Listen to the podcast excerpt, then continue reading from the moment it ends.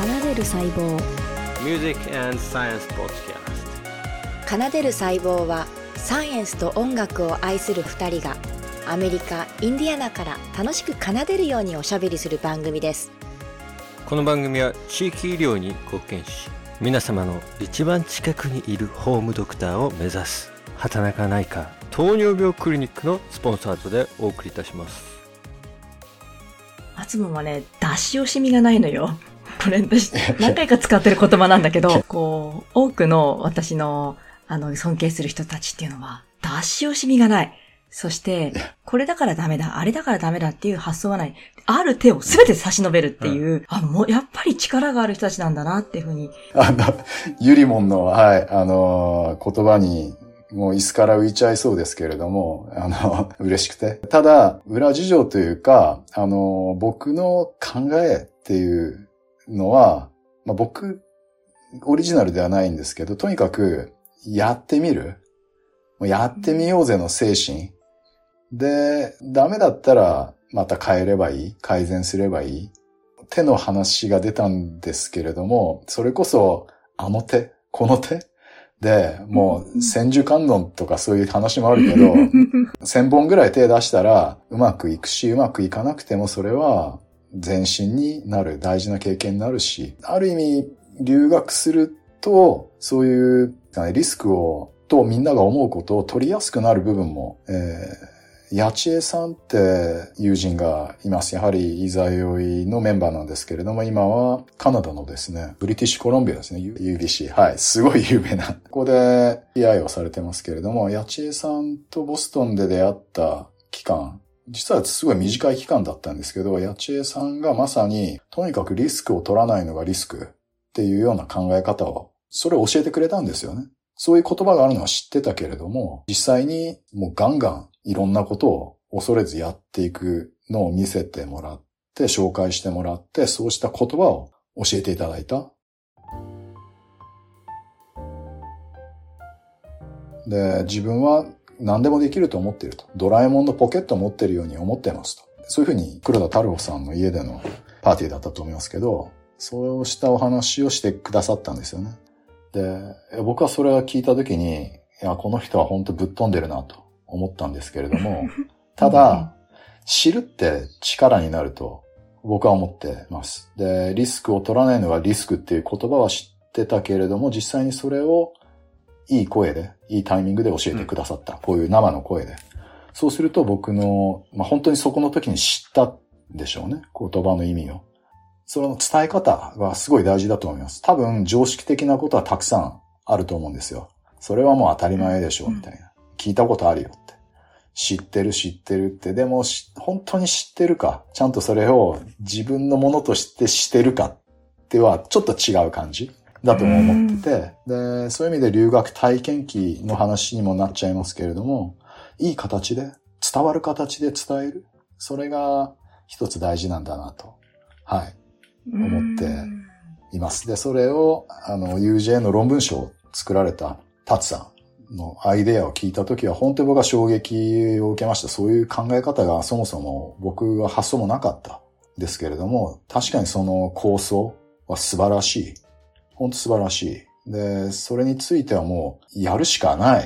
ね。もうリスクとかうんぬんもなしで、それはやっていきましょうっていうふうに背中をちょっとだけ押した感じで、あとはタツさんが実は全部まとめてくださったという、そういうふうに思っています。ありがとうございます。今ね、あの、正田さんと、あと松山さんが、新日立の力強い二人がですね、すごい引っ張ってくれてます。もう、さとこさんのパワーすごいですからね。哲夫さんのパワーすごいですけど。奏でる細胞と、うん ざっくりね。まとめて。ざっくり言うと、うんそう、要所要所で、厚尾さんに、こう、生の言葉を伝える人たちが現れたっていうのは、ちょっと印象深いなと思って、とても近くに現れて、そして、厚門の心にうん、ぴったりなタイミングにぴったりな言葉がやってきたっていうことですよね。やっぱり、いろんな人に出会うためにうん、冒険を続けている。そうですね。そう、その、冒険をしている途中に、必ず、そう、なんか、海であったら島があったり、うん砂漠であったら水があったりするように、でも、向かってなきゃ出会えませんよね、そこには。うん、うん。おっしゃる通りですね。で、ちょっとだけ、あのー環境の話として、留学の環境、もう20年前になります。その留学をしたのが。で、今の環境は相当違ってるので、僕の昔の話よりは、もう少し今僕が思う、今の環境っていう視点で、少し今、最後付け加えるとすれば、はい。あぜひお願いします。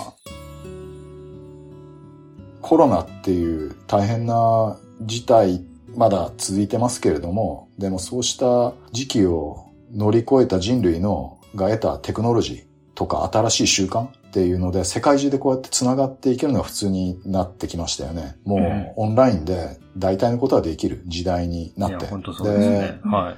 これは、あの、二つの考え方があるとは思います。だから、あの、留学する必要がまあ少なくなったっていう考え方ももちろんあって、それはそれでありだと思いますし、一方で、こういう時代だからこそ留学で得られるものっていうものがものすごいスペシフィックに見えてきている。で、かつ、留学をするときでも、前もっていい状態で留学に臨みやすい。もちろんアクションが必要ですけど、うんこうやって話したり、コネクションできるわけじゃないですか。その今までブラインドでほぼ飛び込んで留学していた時い代とは今は違って。でうんですよね。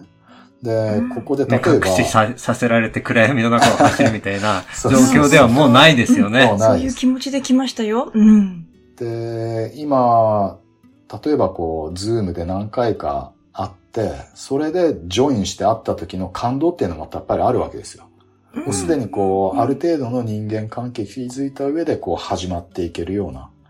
ある意味、それはセーフティーネットかもしれないし、助走もつけてますし、で、でも対面だからそこでいろんなものを交換していける。対面の大事さっていうのを僕たち今学んでると思っています。うん多分、オンラインでずっとやってきたら、それはそれでいい点もあるけど、やっぱり限界みたいなものも感じて、だからこそうん対面で会う時の大事さっていうのをアプリシエイトできる、すごい時代になってるので、留学で得られるものっていうのが何かっていうのを僕たちは多分すごい肌で今感じれる。現地での大事さとか。そういう意味で留学環境っていうのは今ものすごい整ってきてると思っています。で、国もお金っていう面では相当前より力を入れて留学しなさいと政策を打ち出してくれてますし、そういう意味では今までのリスクみたいなものは相当あのヘッジされている状況で、で、だからこそこうしたあの留学で、やっぱり僕はあの留学した方が短期間で人間いい感じで成長できると思ってる方なんですよね。ぜひあの、こうした環境っていうのをさらにこう、活かしていただいて、留学について考えていただければ嬉しいなというふうに思ったりしています。ありがとうございます。いや、本当に、あの、今ね、多分留学したい方、ここで聞いていてくだされば、本当に大事な情報って、あの、たくさん情報もあるし、いろんなツールで留学する前から多くの人と会って、情報をいろんな人に聞けると。で、SNS とかも発達してまして、いろんなラボの状況、国の状況、大学の状況が、もう圧倒的にね、情報量が多いですよね。なので、成功する留学ができるっていうのと、あと、厚尾さん含め UJ の皆さんが書いた留学の勧めを読んでからそうね。留学するとさらに成功。功率は上がると思いますので。はい、ありがとうございます。ということで、か環境について、えーここまでお話ししていただきました。すごく気になるのよ。こんなに忙しくしてる方が、こんなに健康であるっていうことの秘密が絶対にあるから、うん聞きたいです。若返り研究をしてるからこその若返りっていうのもあるし、いや若返り研究してないし てない。それはもういや、まあ個人的には試してますけどね。はい。はいえーそこら辺を迫っていきますから行きましょう。ね。はい、じゃあ続いて聞きたいこといっぱいあるんで聞いていきましょ奏でる細胞さあ、どんどん進めてもよろしいですか？はい。えっと、まずはその GTP、ATP とエネルギーの研究をなさってると、それでざっくり言うと、あ、ざっくりもう言わなくていいのか。もう言わなくていいのよね。いいいいいよ そう、そのエネルギーがどこに向くのかっていう、その方向性の研究だったりだとか、どうやってエネルギーを感知してるのかだとか、こう、エネルギーをこう多角的に見てるんだけれども、ちょっと話はすごく飛んで、それを研究するアツモのエネルギーはどっから湧いてくるんだろうかと。すごく飛んだんだけど、えこんなにはい日々日々精力的に、この研究に挑める、それは、研究が好きだからっていう理由だけじゃ、ここまでできるのかしら、人間というのは。人間の域を超えてると思って。いや、ありがとうございます。あの、まあ、そういうふうにあの思っていただけるのはすごい光栄です。で、まあ僕より研究が好きな人はたくさんいるいると思いますし、何がそうし、じゃああれかというと、うーんまあ元気？元気かなとは思っています。そういう意味で。とまあ元気イコールエネルギーかもしれない。で、そうした時に思い当たることを何個か挙げます。で、おそらく複合的なものだと思ってまして、で、一つは、これは、サトル先生にも、大塚サトル先生にも、あの、聞かれたんですよ。なんでそんなに情熱的なんですかっていうふうに、以前、うんインタビュー受けた時に言われて、うん。今、その話がちょっと思い出したんですけれども、で、いや、その時に僕がお答えしたのは、10年日記に、いや、それはあの、僕毎日10年日記っていうのをつけてて、でいや、これ今見せてもね、もう、タツさんご存知だと思うけど、その、そこに毎朝、同じ文言を書きます。その中で、情熱っていう言葉が入ってるわけですよね。もうパッションとか言いながら毎日書くわけですよ。ね。いる長い文言がある。朝起きて、朝起きてすぐ、えっ朝。とね、あの、これもちょっと脱線しちゃうんですけど、あの、朝起きて、まず僕瞑想をして、その瞑想は熱いお風呂で半分下半身浴をしながら汗ダーッとやりながら、合間に冷たいシャワー浴びて、こう血管に刺激を与えながら、もう一回熱いのに入って、で、そこでもさらに言葉をですね、朝の文言があって、15分ぐらいかかります。それを普通に喋るの。瞑想した後それやって、はあもう汗ダラダラ出た後で服を着替えて10年日記。で、今までの10年日記、2008年からの10年日記をだーっと今日、今日であれば8月31日を、あ、8月31日こうだったなーって、あ、これやっぱりやっちゃったよなーって、あ、この時よかったよね。あ、よかったよかった、こういうこともあったよねっていう風に遡った後で、今日の文言を書いて、その中に情熱っていう言葉があって、その時に僕はパッションとか言いながら書いてる。すごいですよね。いやー、今ちょっといいですか？言って。うん半身浴をですね、下半身浴ってつけるのは多分松尾さんだけだと思うんですけど。けど、けど上半身浴はないから、上半身浴あんのかな、うか多分ないから。普通、半半身浴っていうところ、下半身浴っていう。そうだね。素晴らしい。素そ晴らしい。こそれで全然普通に聞いちゃってた、今。いや、俺そ、そこでちょっと、あ、突っ込むところ、あ、探したんだけど、うんババーって言ったからね。でも今ね、僕もやってるんですよ。そう、日記ね厚もにね、はい影響を受けて。そしたら、これ思うんですけど、10年日記ってうん、この過去の毎日同じ日の1年前の自分、2年前の自分、3年前の自分のメッセージが書かれてるじゃないですか。これ未来へのエールですね。あ過去の自分が未来に、今にメッセージくれてるんで、うん。なんかすごく温かい気持ちになりますね。うん。うん。失敗してた自分も成功してた自分も、それ書いてたのは、あ、今の僕のために書いてるんだって、毎日なんか応援メッセージもらってる気持ちになるんですーよ。あー自己愛の確認。うん。大事、それ。おっしゃる通りです。うんやったら成功するからって言われたんですよ。うんで、どうしてって言ったら、いや、騙されたと思っていいからやり、やりなって言われて。え誰が言ったの？やったんですよ俺？言いますよ。そんなこと言った。これは、あの、ミシガンで僕とあの、そうだよね。松尾さんが、学会一緒に、その、その時も、じゃあこれも勉強会だけど、僕たちが会う機会をね、学会にしようって言って、若手研究者いっぱい集めて、フラッシュトークって言って、みんなで自己紹介代わりにみんなで研究発表バーってやった後に、松尾さんがね、あの、自分の成功体験もし失敗体験も全部話してくれて、感動した。こんなに自分の失敗を、みんな、こ同じ失敗するなって言って喋ってくれる人いなかったんで、感動しました。みんなの前で、成功してね、俺はこんなに成功したぞ、すごいだろう、真似してみろみたいな人はいますよ。いますよ。失敗したんだ、こんなこけ方したっつって、ドーンってみんなに受けてね、わーって笑わせておきながら、同じ失敗しないでって言われたら、ちょっとね、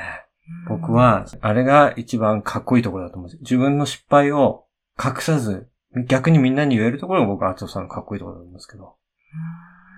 その時に、10年日記、やってみな、人生変わるからって言われたんですよ。そうやって、こう自分を、こう、自分で励まして、エネルギーに変えていくんですね。そうですね。で、自分で励まし、結果としてそうなってると思いますし、ただ、これはもう脳科学的にはもう証明されてる。で、僕のすごい尊敬している人に中村天風さんっていう方がいらっしゃいます。で、おそらく知ってる人は知ってるし、大谷翔平さんは今ね、みんなご存知だと思いますけども、大谷翔平さんが師として仰いでいる。もう中村天風さんは、あの、あちらの方で、あの、召されてますけれども、ずいぶん前から。でも、そこで言葉の大事さっていうのを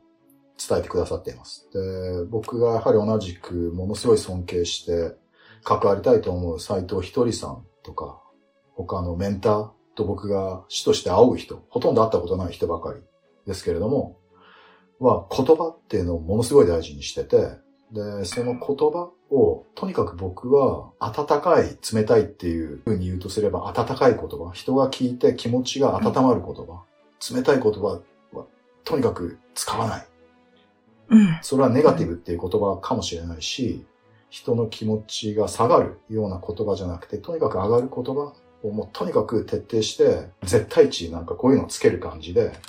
あの、俺が喋ることは全部そういう風にすると。それでもね、ん出ちゃうこともあるんですけれども、それはうん、それはもうしょうがないんですけど、そういう風にしてるっていうのがあって、そういう、そうするとやはり、いい言葉っていうのは、要は、エネルギー、き聞いてて気持ちいい言葉ってあるじゃないですか。その言葉誰が一番聞いてるかというと、自分なんですよね。そうですよね。そう、自分の脳が一番聞いてる。で、なので、それは脳科学的にも分かってます。幸せって言ったらその時幸せになるし、うんそういうふうに僕はまあ結果的にはずっとやってきてる。で、中村天風さんの、あの、こういう文言、ショークって言ってますけれども、を唱えるといいよっていうものがいくつか書いてくださってて、それを僕は、その、下半身浴をね、して、瞑想した後で、あの、その後で、まず唱えるんです。それ3つ唱えるんですけど、唱えると3分かかっちゃうけど、ちょっと聞いてみる？すごい。切りましょう聞。きたい。いいいい奏でる細胞じゃあ、あの、いや、カットしてもらってもいいですし、あの、3つあります。で、最初の順番通りに行きます。で、その3つの後もう1個だけ付け足すかもしれません。誓いの言葉、生死。今日一日、怒らず、恐れず、悲しまず、正直、親切、愉快に、力と勇気と信念とをもって、自己の人生に対する責務を果たし、常に平和と愛とを失わざる。立派な人間として生きることを自分自身の厳かな誓いとする。力のショーク。私は力だ。力の結晶だ。何者にも打ち勝つ力の結晶だ。だから何者にも負けないのだ。病にも、運命にも、否、あらゆるすべてのものに打ち勝つ力だ。そうだ。強い、強い力の結晶だ。運命のショック。およそ宇宙の心霊は、人間の歓喜と感謝という聖なる感情でその通路を開かれると同時に、人の生命の上にほとばしり出ようと待ち構えている。だから平素できるだけ何事に対しても歓喜の感情と感謝の感情をより多く持てば、宇宙霊の与えたまう最高のものを受けることができるのである。彼がゆえに、どんなことがあっても、私は喜びだ、感謝だ、笑いだ、弱薬だと、勇ましくはつらつと人生の一切に言うを盲信しよう。これが中村天風さんのショーク3つになります。僕がこれを唱えたいなっていうふうに選んだ3つのショークで、これは3年前からコロナ始まったところから毎朝唱えています。今はお風呂でやってますが、最初は鏡に向かってやっていました。で、この後でさらに10分ぐらい自分のこうありたい自分っていうものを僕は唱えます。で、紙が今まであって読んでましたけれども、いつからか暗唱するようになって、で、毎年書き換えたりはしてましたけれども、もうほぼ固定してる感じになってて。ただまあそれを全部紹介するのはちょっと、あの、長かったり、恥ずかしさもあったりするので、最初の言葉、これは斎藤ひとりさんがお弟子さんに、の島村恵美子さんにお伝えしたものを少し自分用にアレンジして言っているものになります。それを今から言います。発行の誓い。厚尾さんは自分を愛し、他人を愛します。いつも優しさと笑顔を絶やさず、人の悪口は決して言わず、長所を褒めるよう努めます。こんな感じ。で、この後ずっと話すんですけれども、ちょっとびっくりしたよね。まあでも、今3分ぐらい。嬉しい。すごく嬉しい。こんなに嬉しいと思わなかった。ありがとう、アツモン。ますます好きになった。うんアツモン、実はこれはまたポッドキャストだけ別なんだけども、うん、私今自分の専門が変わり、日本語を教えていますが、心の奥底にあった自分の気持ちに気づき、そしてこうしたいと思った言葉、アツモンが最初に言った文章に全部入っている。気づいた？そうね。びっくりした。えっとね、はい、言葉が大事なの。そう。言葉、そして英語を喋るだ、日本語を喋るだをそれを通り抜けて、その人は自分を語らねばならない。だから、そこには深く自分を愛する気持ちがなきゃいけなくて、それは全く鏡合わせで他人を愛することにつながって、他人を見るということは自分を見ることになり、他人を見るってことは他人の後ろにあるものを見るから、それから次々とコミュニティが広がっていく。つまり、日本語を喋る、英語を喋るっていうことは、それぞれのコミュニティがつながるっていうことであると。だから、語学教育っていうのは、コミュニティをつなげるものだっていうところまで、とうとうたどり着いたんですね。素晴らしい。いや、本当それは素晴らしいです。そこの、本当最初の文言。そこが、コミュニケーションの言語は違うけど、通底するもの、みんなでこう思いを伝え合って、で、いい言葉を使ってお互い高め合う。そうした、まあ、言葉の大事さってどの言語でもあって、うん。それを、まあ、あの、僕は大事にしてて、ゆりもんも大事にしてる。している。そしてやっぱり、うん、うんエネルギーっていうと、僕はそういうところが一つ、うん、あの、あると思っていや、今日この話を聞けるとは思っていなかったから、うん、私、ものすごく嬉しいです。そしてそれが、やっぱり学生の時に生命科学を見つめたっていう、自分は生命科学者だっていう自負があるんですね。うん、見つめてきた。それが、まさか言語を教える立場になるとは思ってもいなかったんだけれども、直接繋がったんです。生命を見てきたこと、そしてアツモンから生命について習うこと、このような形ですけども、うん、エネルギーということ、その GTP っていう本当の小さな分子、小さな分子は大きなものである。そして生命をこう、スイッチ、動かす原動力であるっていう、その、まさにそういう学者から、今の今日のこの言葉を聞くってことがとても嬉しいです。ありがとうございます。いや、ありがとうございます。こちらこそ。あの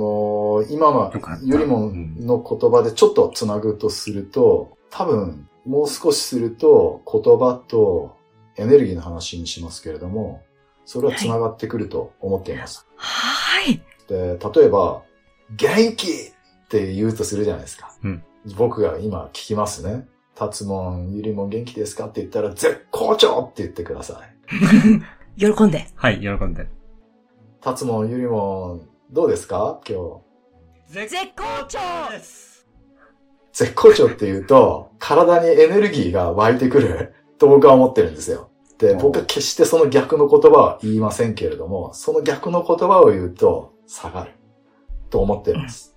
で、世の中、どちらかというとその逆の言葉が溢れてる。本当にそうですね。溢れて、それは水知らないうちに入ってきて、で、人々の心にも入ってしまってる。というふうに僕はまあ、あの、思ったりしてる。で、でも、絶好調ですって言った時に何か出てる。で、その何か出て、脳なり、体の中で反応が起こってるわけですよ。もう元気って言った時になんか元気になった気がするって言ったら、なんか体が起こってるわけでしょ？気がするって、力に入るような感じするじゃないですか。で、人間ね、あのカジワのバカ力とかなんとかいろいろあるじゃん。この集中の度合いによってすごい力発揮したりとか。そういう部分って、やはりいろんな作用、突き詰めれば細胞に落とし込める、細胞の中でのイベントに落とし込めるような作用まであって、それが出てるので、その細胞を変えるのは実は言葉から変えていける。繋がっている。っていうふうに、はい、思っています。なので、まさにユリモンのおっしゃったこと。あー嬉しい。言あつもん、葉。ありがとう。本当に嬉しいです、私。そしてまるで奏でる細胞こそ命だみたいな、うん僕のポッドキャストのタイトルを 宣伝していただいたような言葉でした。ありがとうございます。でも本当にね、その細胞から出てくるエネルギーっていうものって、その言葉とつながるっていうことで、僕はその、このポッドキャストっていうのが好きなのは、言葉のに乗せてですね、いろんなものが伝わるんです。文章、本でも伝わるとは思うんですけど、それ以上のものがこの響きの中に出てきて、で、本当にあの、厚尾さんの優しさであるとか、真面目な姿とか、思いとかがですね、これに乗って、今ね、伝わってきたきたので、多分聞いてる人もそれを感じることができたと思うんですね。あ素晴らしい瞬間ですね素晴ら。しいですね。ありがとうございます。私、すごくエネルギーもらいました。いや僕もまさかこういう話をするとは思ってなかったので、うまく、はい、あのーでも伝えたいことなんですよ。ちょっと恥ずかしい部分もあるけれども、僕の中では。うんでもそこは、はい、あのーノックしていただいて感謝しています。よかった。なんかその、大事にし恥てる。ずかしいという気持ちわかります。あの、真っ裸になる気持ちです。あの、やっぱり、こう、なんだろう、伝えたいって思うときは、うん。心にまっすぐに向き合わないと、伝えたいって思わないんです。いや、いろんな飾り立てることで伝えることはできると思うんです。だけれども、多分、アツモンも、私たちも、うんこう、本当に伝えたいものを研ぎ澄ましてお伝えしたいっていうふうに思うから、恥ずかしいんです、本当は。ポッドキャストも恥ずかしいんです。うん本当です。だけれども、伝えずにはいられないって気持ちも溢れるところがあって、私が成立しないっていう気持ちも出てきてしまうので、恥ずかしさとの兼ね合いですが、大事なところだと思って向き合っています。だから本当は恥ずかしくないんですよね。うん。なんかね、あの、本当の自分で喋れると、もうすごく満足度が高くて。で、厚尾さんのこの言葉も一個一個全部開いて受け止めて、明日から、今日からね、もう人生に役立てていこうっていう気持ちで聞いてるんですけど、本当に僕にとっては一言一言があの僕の細胞の一部になってるような今気持ちで聞いてました。本当に、あの、素晴らしいなと思って。で、少しね、えー、話題を先に進めてもいいでしょうか。はい。では、あの、厚尾さんがですね、奏でる細胞はい、聞いていただきました。いかがだったでしょうか？生命科学者、佐々木厚夫さん、厚もを招いてですよね。パート2でした。パート2ではですね、本当に学びが多くてですね、リスクを取らないことがリスクである。そして知っていることと本当に理解しているということは違う。もう、えー目隠しをしてですね、暗闇を走らさせるような留学はなくてですね、留学で得られるものが留学前からはっきりと透明化されていて、多くの情報を手に入れることができ、その準備をしたからこそ留学して得られること、感動、そして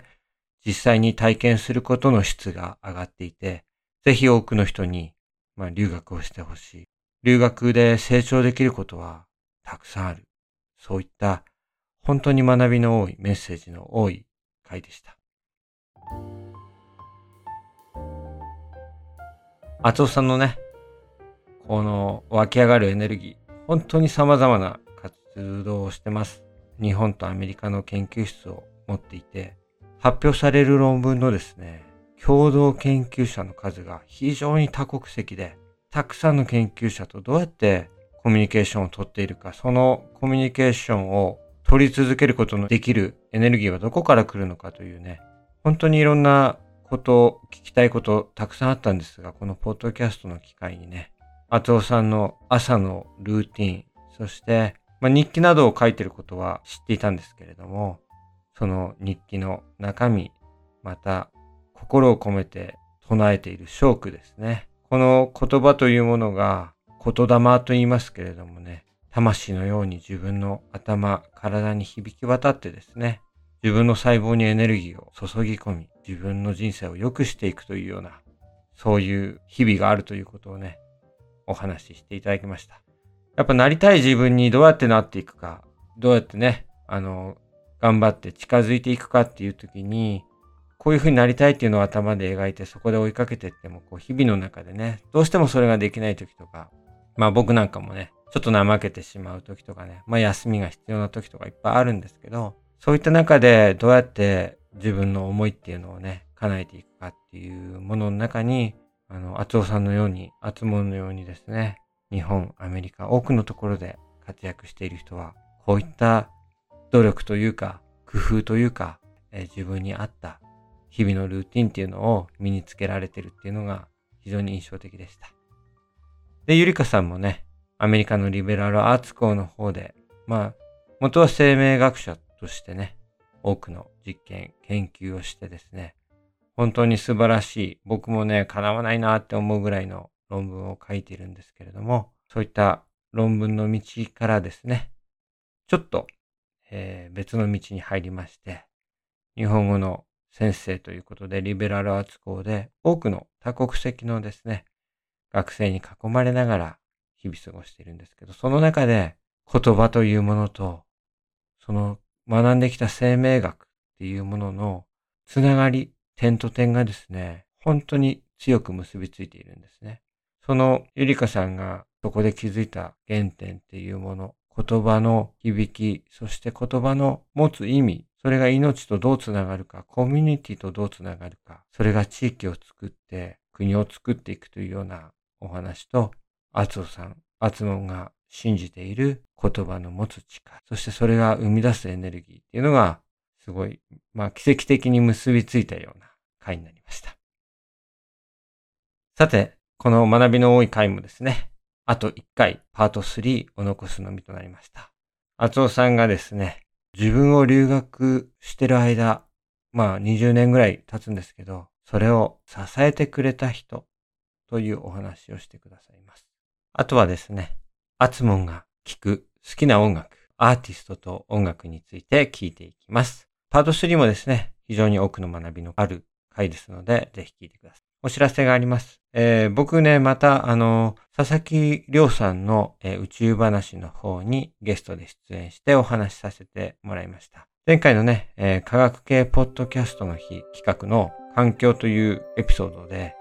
えー、18番組、20番組ぐらいですかね。みんなで同じテーマで、共通テーマで話し合うというイベントをやったんですが、そちらがですね、Amazon Music の方のタンプラリーということで、8エピソードを聞くとですね、Amazon ポイントが貯まるというキャンペーンを行いました。そのね、振り返り、盛り上がりなどを宇宙話の方でお話しさせてもらいました。またですね、りょうさんがですね、奏でる細胞を紹介する形でですね、新番組であるサイエンスディスカバリーという、まあ、科学系ポッドキャストがですね、共同で運営する番組があるんですが、そちらにも、えー、出演することになりました。まあ、そういった形でね、もちろん奏でる細胞も続けていきますが、他の番組にもえー、僕が参加してたり、えー、一緒に番組を作ったりしてますので、そちらも聞いていただけると嬉しいです。本日も最後まで聞いていただいてありがとうございます。お相手は科学教室の先生、タツでした。バイバイ。バイバイク。バイバイセコー。